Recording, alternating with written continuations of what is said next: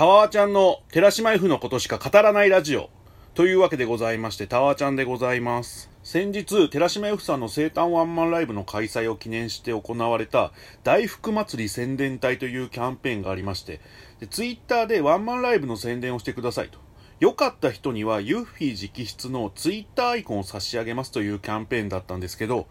僕このポッドキャストで宣伝したんですよ、それを。そしたら見事に特賞をいただきまして、それでですね、先日ツイッターアイコンをありがたいことにいただけました。一応アイコンに入れてほしい要素として、髪型や服装など見た目の特徴や好きなものみたいなものを書く欄があったので、僕は好きなものとして一応ラジオで、見た目の特徴としましては、クイズ王の古川洋平さんとほぼ一緒ですって送ったんですよ。それで、できたらユッフィーさんとその一緒にラジオやってるような絵がいいですってお願いしたら、もうほんと完璧なアイコンをいただきまして、めちゃくちゃ嬉しかったですね。このポッドキャストで受賞して頂戴できたアイコンということで、一応ツイッターではなくこのポッドキャストのトップアイコンにしているわけなんですけど、何が嬉しいかって、その、僕がラジオに出るときに、なんていうんですか、武装に近い形で、いつも着ているピンク色のジャケットがありまして、そこまでちゃんと描いてくれてるんですよ。なんていうか、本当に愛を感じましたね。このピンクジャケットはですね、実は芸人時代から着ていたものでして、でやっぱりその漫才師たるもの、衣装が欲しいなって思ってまして、で、その時にたまたま見た、あの、東京スカパラダイスオーケストラさんのライブ映像がありまして、それで、スカパラさんがピンクのジャケットを決めて歌ってたんですよ。その姿が最高にかっこよくてですね、もうこれだって思って、で、よくバンドマンさんとか漫才師の方々が御用達にしているオーダーメイドでスーツを作ってくれる洋服の並木っていうお店がですね、えっ、と、梅ヶ丘にありまして、で、その当時、なけなしのお金を持ってジャケットを買いに行ったんですけど、で、並木のご主人、もうお亡くなりになられた方なんですけど、芸人事情とかもめちゃくちゃ詳しい方で、ピンクのジャケットだったら、やっぱ当時、大の字の大地さんが着てて、それと被るってことで、あの小豆色と言いますか、ああいう色味のジャケットに仕立ててくれまして、で、やっぱり初めて作った衣装だったんで、めちゃくちゃ思い入れはあったんですよ。その洋服の並木ですね、どんなお店か知りたい方はですね、あの、富山由紀子先生の旦那様である、モビーさんが所属するスクービードゥの楽曲、新しい夜明けの MV を見てほしいんですけど、えこの MV ですね、当時、まあ、2015年に公開された MV なんですけど、秋葉原のタワレコのユッフィーさんのリリーベがあったんですけど、その時に店内でめちゃくちゃ流れてて、めちゃくちゃかっこいいって思って、当時すごい見まくった思い出がありますね。で、そのピンクスーツなんですけど、結局芸人時代は言うほど舞台では着れなかったんですよ。で、タマフルのオーディションの時に気合を入れるためにですね、あのピンクスーツを着て挑んだら、ありがたいことに優勝させていただきまして、で、一応ラジオに出る時にはあのピンクスーツを着て挑戦するっていう流れにしまして、で、ユッフィーさん、それを理解してくれた上で、なんかあのアイコンを書いてくれたっていうのは本当に嬉しかったですね。あと他のお三方のアイコンも素敵なのでね、ぜひ探してみてください。そんなわけでですね、今回はですね、7月に行われたユッフィーさんのオンラインライブを振り返る内容にしたいと思っています。まずはですね、7月19日に行われました、ユッフィープレゼンツキャラフェス新型。これはですね、昨年の10月にですね、レルフィさんが再降臨して10周年を記念して行われる予定だった、ご当地キャラフェス in 新潟というイベントがありまして、これがですね、巨大台風によって中止になってしまったんですよ。で、今年の3月28日にリベンジでまたやる予定だったんですけど、残念ながらこのご時世で、こちらも中止になってしまいましてね、本当に台風とコロナ憎しの気持ちでいっぱいなんですけど、それで3月にですね、えっ、と、ショールームを利用して、そのキャラフェスイン新潟のホスト役でもありました、レルヒさん、エチゴン、笹団子の3体と、あとユッフィーさん、空の青空さん、青ニャンさんですね。あと、リンクの鈴本リオナさんと一緒にですね、残念配信みたいなこともやったんですが、その大体みたいな感じとは違うんですけど、こんな時期だからこそ、そのできるゆるキャライベントを開催したいということで、ユッフィーさんが企画されたのが、今回のこのキャラフェス新潟ということでございます。ズームを使ってですね、全国15体のゆるキャラの近況を聞いたりする企画だったんですけど、これがめちゃくちゃいいコンテンツでしたね。で、出演したキャラクターも個性豊かでして、まずは長野県のアルクマ。去年のですね、ゆるキャラグランプリの覇者ですね。それで茨城県稲敷市の稲敷稲之助。稲之助はですね、カタカナゆるフィーズのメンバーでもあります。そして、千葉県成田市のうなりくんもうおなじみですね。ゆるキャラグランプリ2017の覇者で、ゆるフィーズのメンバーでもあります。あと、一政かまぼこの商品、うなじろうの公式キャラクターのうなじろうくん。正直僕このキャラクターだけ知らなかったんですけど、またこのうなじろうくんに関しては後で説明したいと思います。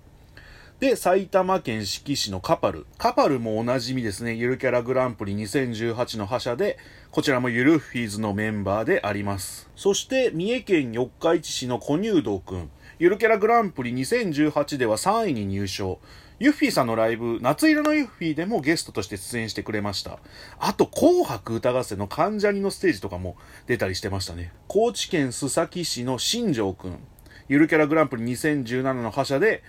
彼もゆるフィーズのメンバーでございます。そして、札幌市の時計台の非公式キャラクターであるトッケちゃん。トッケちゃんはですね、札幌のユッフィーさんのワンマンライブのゲストで出演してくれました。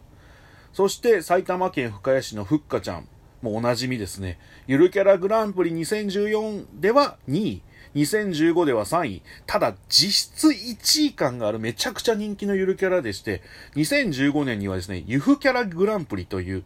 えっ、ー、と、ユッフィーさんの勝手に行った、えっ、ー、と、ゆるキャラのグランプリで受賞してるということで。まあ、ゆるフィーズのメンバーでもあります。そして、埼玉県秩父市のポテクマくん。ポテクマくんは、カタカナゆるフィーズのメンバーですね。そして、大阪府枚方市のミッケちゃん。まあ、ユルフィーズのメンバーで、ユッフィーさんのライブにも何度も出演してくれてるキャラクターさんでございます。そして、定畜のゆるキャラ、こぶし丸。まあ、もともとは北山武さんのえっ、ー、と、応援として作られたゆるキャラらしいんですけども、最近はユユッフィーさんが活動する時のみ稼働しているようなゆるキャラでございます。そしてですね、あとは、キャラフェス in 新潟のホスト役でもありました、新潟県のゆるキャラ、エチゴン、レルヒさん、笹団子という、まあ、笹ちゃんはゆるフィーズのメンバーでもありますし、あと、レルヒさんはですね、ゆるキャライベントとかで、ユッフィーさんがステージをしていますと、どっちかっていうと僕ら側、そのオタク側で盛り上がってくれてるイメージがあるんですよ。だから、レルヒさんは、まあ、ユフィストだと僕は思ってますね。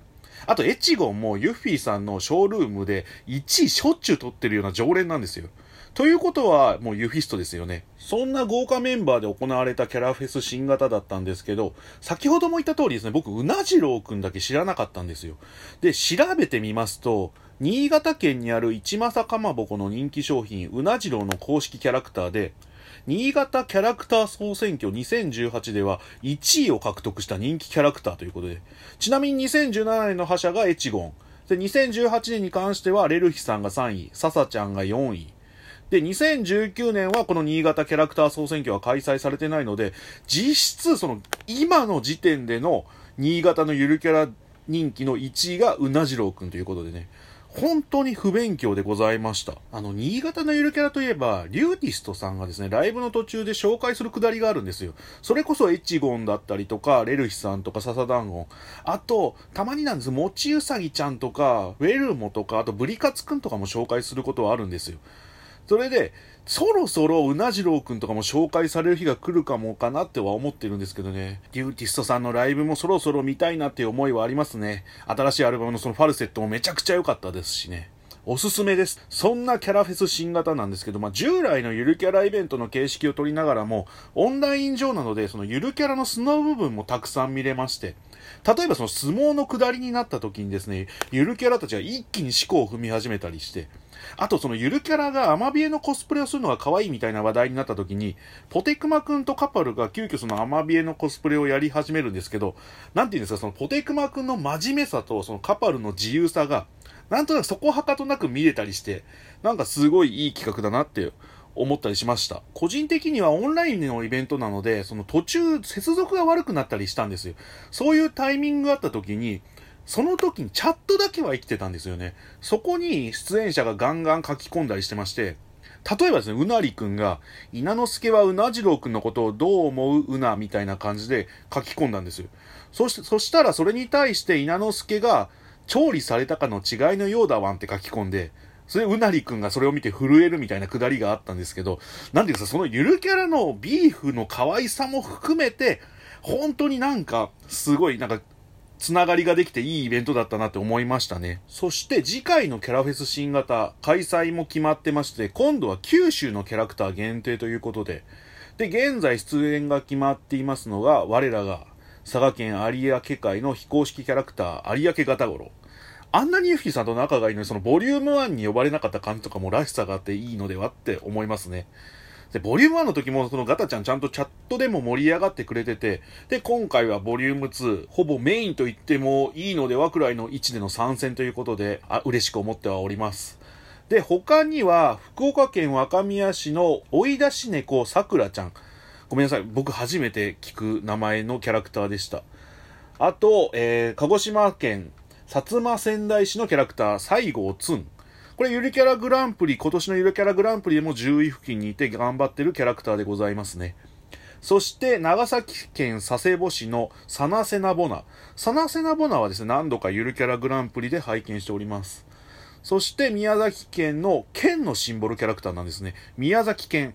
えっと、宮崎犬と書いて宮崎犬と読むんですが、一度ですね、日向坂で会いましょう。日向坂46の番組で宮崎ロケをしていた時に出演していましたね。今のところですね、えー、この5組9体の出演が決定している。で、九州多分8県のキャラクターを出場させたいという思いがユッフィーさんにはありまして、で、熊本県のキャラクターがまだ決まっていないということで、まあ、熊本県はその熊も筆頭にですね、菊池くんとかコローくんとか結構人気キャラはいるんですけど、やっぱりその熊本最近あの、大雨の被害とかもあって、ちょっとなんかゆるキャラが活動するには厳しめの状況にはあるのかと思いますがね、なん、なんとか決定してほしい思い思いはありますね。あと、大分県のゆるキャラも決まってなくて、僕の予想としてはゆう、風くんが来るのではっていう、まあ、それ以外なんか考えられない感じもありますがね、あの、僕が通ってた学校を作った建築家の方がですね、湯布院駅の駅舎を作った人でもあるんですよ。だから、ゆう風くんはなんか遠いながらも、なんか近いつながりみたいなものを感じてましてね。あと僕、福岡出身なんですよ。で、地元に小梅ちゃんっていうゆるキャラがいるんですよね。で、これが、その僕の地元がですね、赤坂小梅さんっていう紅白歌合戦に4度出場した芸者さんがいまして、それをモデルにしたキャラクターさんでして、で、その小梅ちゃん、なんとなく小梅太夫さんとも近い雰囲気はありますし、一回多分ユーフィーさん写真一緒に撮ってたんじゃないかなと思いまして、ぜひとは思いますけど、まあ、わざわざ福岡のキャラでこのキャラを呼ぶとも思えないですしね。まあ、期待せずに待ちたいとは思います。というわけで、キャラフェス新型ボリューム2に期待したいと思っております。あとですね、キャラフェス in 新潟に関しても、僕そのエチゴンと笹団子とレルヒさんの並びが本当に好きで、なんかその3組が並んでるのを見ると、なんか見ていて幸せな気持ちになれるんですよね。あ、本当いいトリオだなって思いまして、だからそのコロナが完全になくなって、新潟でまたゆるキャラのイベントが開催される際にはですね、ぜひ僕も参加したいなとは思っております。続きまして、えー、7月25日に開催されました、ザ・ライブ・イン・初台。これはですね、えっと、初台ドアーズで行われたメローメローさんとのツーマンライブでして、僕はですね、当日仕事だったので、直接は見に行けなかったんですけど、アーカイブの方で視聴させていただきました。ライブ自体はですね、少数ながら観客も入れて行われたということで、なんていうんですか、ユッフィーさんらしさも発揮されていて、しかもですね、夏のセットリストということで、本当になんか見てていいライブだなって思いましたね。カンパニュラのユースとかも久々に聞けて、めちゃくちゃ良かったです。あと、そのメローメローさんを紹介するときにですね、アイドル界の最高傑作、メローメローちゃんって紹介したんですよ。それもなかなかその、なんていうの、ユッフィーさんらしい粋な感じがして、めちゃくちゃ良かったと思います。で、今回の対バン相手がメローメローさんということで、ユッフィーさんとはですね、同じ定畜のレーベルメイトということで、何度も合同のリリースイベントを行っている中でもありますしで、あと、そのメンバーのセナさんとマミさんはですね、三ミューとしても活動してまして、昨年末の寺島かわいいフェスティバルボリューム2にも出演されました。あとですね、ひなさんは、あの、けん玉が得意ということで、去年の紅白歌合戦の三山博さんのけん玉のそのギネス企画にですね、その一員として参加しているというね、個人的にあのけん玉企画僕そんな好きじゃないんですよ。なんですか、歌に焦点が当たらない感じとか見ててもやもやする感じはあるんですけど、でもですね、その例えば、M1 グランプリを取ったばかりのミルクボーイが参加したりとか、あと、そのテレビにはもう全く出演したマキシマムザホルモンのその上ちゃんが参加したりとか、なんかメンバー結構豪華なんですよね。で、今回その、ひなさんもどんな形であれ紅白歌合戦に参加できたということはですね、その、今後メロメロさん紅白に出るかもしれないじゃないですか。その際のストーリーにもなりますし、なんかね、ほんとすごいなって思います。で、今回のメロメロさんなんですけど、まあ、新曲リリースタイミングということで、あの、小西康晴さんが提供した最高傑作というシングルなんですけど、最高傑作もですね、その小西さんらしさがあって、もう本当にいい作品なんですけど、個人的にはですね、そのカップリングのメインストリートは朝7時がもうめちゃくちゃ好きで、あの、宮野玄斗さんが作曲された作品なんですけど、本当になんていうんですか、今年のアイドルソングの中でもベスト級に好きな作品ですね。そんな最高傑作もですね、メインストリート朝7時も聴けて、メロメロさんのライブめちゃくちゃ良かったと思いますね。今回のそのザ・ライブイン初台、まあ、定畜のレーベルメイトとの共演ということで、今後も、例えばスイーニーちゃんだったりとかのツーマンが期待できるとは思うんですけど、個人的にはですね、あの、竹内杏奈さん、まあ、同じ定畜のレーベルメイトの竹内杏奈さんとのツーマンを、定畜さんにはお願いしたいなって思ってまして。あの、竹内杏奈さん、去年のですね、アフターシックスジャンクションのライブダイレクトがですね、めちゃくちゃ良くてですね、で、その竹内杏奈さん、その寺島由布さんともスタッフが被ってまして、TBS ラジオにですね、ユッフィさんの上の方が行かれたらしくて、で、その時のなんか感想とかも聞かせてもらったりして、で、今年のアトロクにも出演されてて、めちゃくちゃ素晴らしいライブを披露してたんですよ。で、竹内杏奈さんのニューアルバム、まとうジック。もしかしたら今年一番で聴いてるのではレベルでほんと聴いてて、めちゃくちゃ最高なんですけど、まあ、こんなご時世でなかったらね、どこかのタイミングで多分ライブに足を運んでたような気もするんですけど、難しそうではありますので、もし可能でしたらその定畜さんに、ユッフィーさんと竹内杏奈さんのツーマン、の開催、期待しておりますというわけでございまして。最後はですね、7月26日に発売したユッフィーさんが新たに結成したグループ、キャラットのファーストアルバム、ワンキャラットについてですね、話したいと思います。キャラットはですね、ユッフィーさんとゆるキャラソングを中心に活動するシンガーソングライターの神崎隆弘さん、そして千葉県成田市出身で、清涼系ロックバンド、ボーイズスイングガールズのボーカルとして活動する富塚大地さんの3人で結成された、ゆるキャラソングを歌うユニットということで結成されました。で、キャラットという名前は公募で決定したんですけど、僕も実は応募してたんですよ。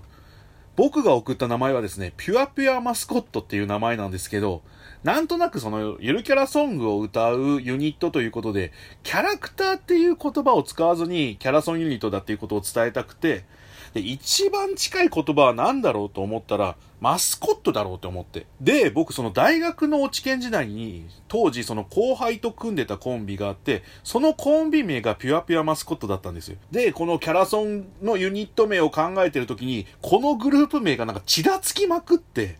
だったらいっそのことこのコンビ名送っちゃおうと思いまして、ピュアピュアマスコット送ったら、もう全然引っかからなくて。まあ、そりゃそうかとも思ったんですけど、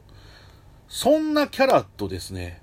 初めに聞いた時は言い方あれなんですけど、そんなに期待してなかったというか、ユッフィーさん、それまでもそのガタちゃんの曲を歌ったり、あとカマタンっていう千葉県鎌ヶ谷市のゆるキャラがいて、そのテーマ曲のカマタンが来るを歌ったりしてて、その感じの流れくらいに捉えていたんですよね。ただですね、向島のゆるキャラのこととい姉さんのキャラソンを YouTube に上げた時にですね、笑う角には猫来たるっていう曲なんですけど、それを聞いた瞬間に、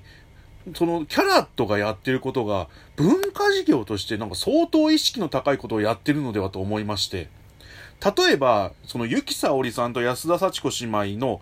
童謡を歌い継ぐみたいな活動があったりするじゃないですか。なんかそれに通ずる信念みたいなものを感じて、これを例えばもっとその子供たちに拡散されて、ご当地を知るきっかけみたいな感じになったとすれば、僕そのレコード大賞の企画賞とかも夢じゃないような企画だなと思いまして、だからなんかもっといろんなゆるキャラの曲を歌って、子供たちにご当地を知るようなきっかけになってほしいなって思いましたね。個人的に好きな曲はですね、空に一番近い街っていう、これはうなりくんの曲なんですけど、その空に一番近い街の2番の入りがですね、ユッフィーさんの、ただいま私の好きな街っていう言葉から入るんですよ。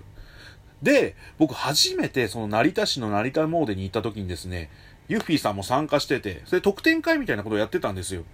そしたら、その特典会にうなりくんもやってきて、それを見てお客さんがどんどん集まってくるんですよね。で、その感じを見ていた成田市の市長の小泉和成さんも挨拶にやってきて、それで本当にすごい人だかりみたいな感じになっちゃったんですよね。で、僕それを遠くから見てたんですよ。そしたら成田の地元のお年寄りの夫婦がですね、市長とうなりくんいるけど大丈夫かなって話してて、その人だかりを見てなんか心配になっちゃったんでしょうね。そしたら、その奥様の方がですね、あ、でも隣にゆふちゃんがいるから大丈夫だよって言ってて。で、それを見た旦那さんも、あ、本当だだったら大丈夫だって言ってて、その瞬間にですね、なんて言うんですか、ユーフィーさんどんだけ成田市民に信頼寄せられてるんだって思いまして。なんかその光景を見てめちゃくちゃ嬉しかったのを記憶していますね。そんなユッフィーさんがそのただいま私の好きな街って歌う感じもグッとくるポイントではありました。そんなキャラとですね、8月23日にオンラインライブをやるということで、高田のゆめちゃんがゲストで、まあ、高田のゆめちゃん今そのゆるキャラグランプリも頑張っていまして、2位に落ちちゃったんですけど、なんていうんですか、それまで僕、拳丸に投票してたんですよ。一応定畜の縁もありますし。ただ、そのゆめちゃんが2位に落ちてからはちゃんともうゆめちゃんに投票して、そのゆめちゃん最後のグランプリっていうのを夢見てちゃんと投票してます。本当に頑張ってほしいですね。そんな感じでですね、えー、まだまだ現場は流動的ではありますけど、そのオンラインでもちゃんと充実したオタク活動ができてるっていうのはね、本当にありがたく思っております。というわけでございまして、今回は7月のユッフィーさんのオンラインライブについて喋らせていただきました。それでは締めたいと思います。以上、たわわちゃんでございました。また明日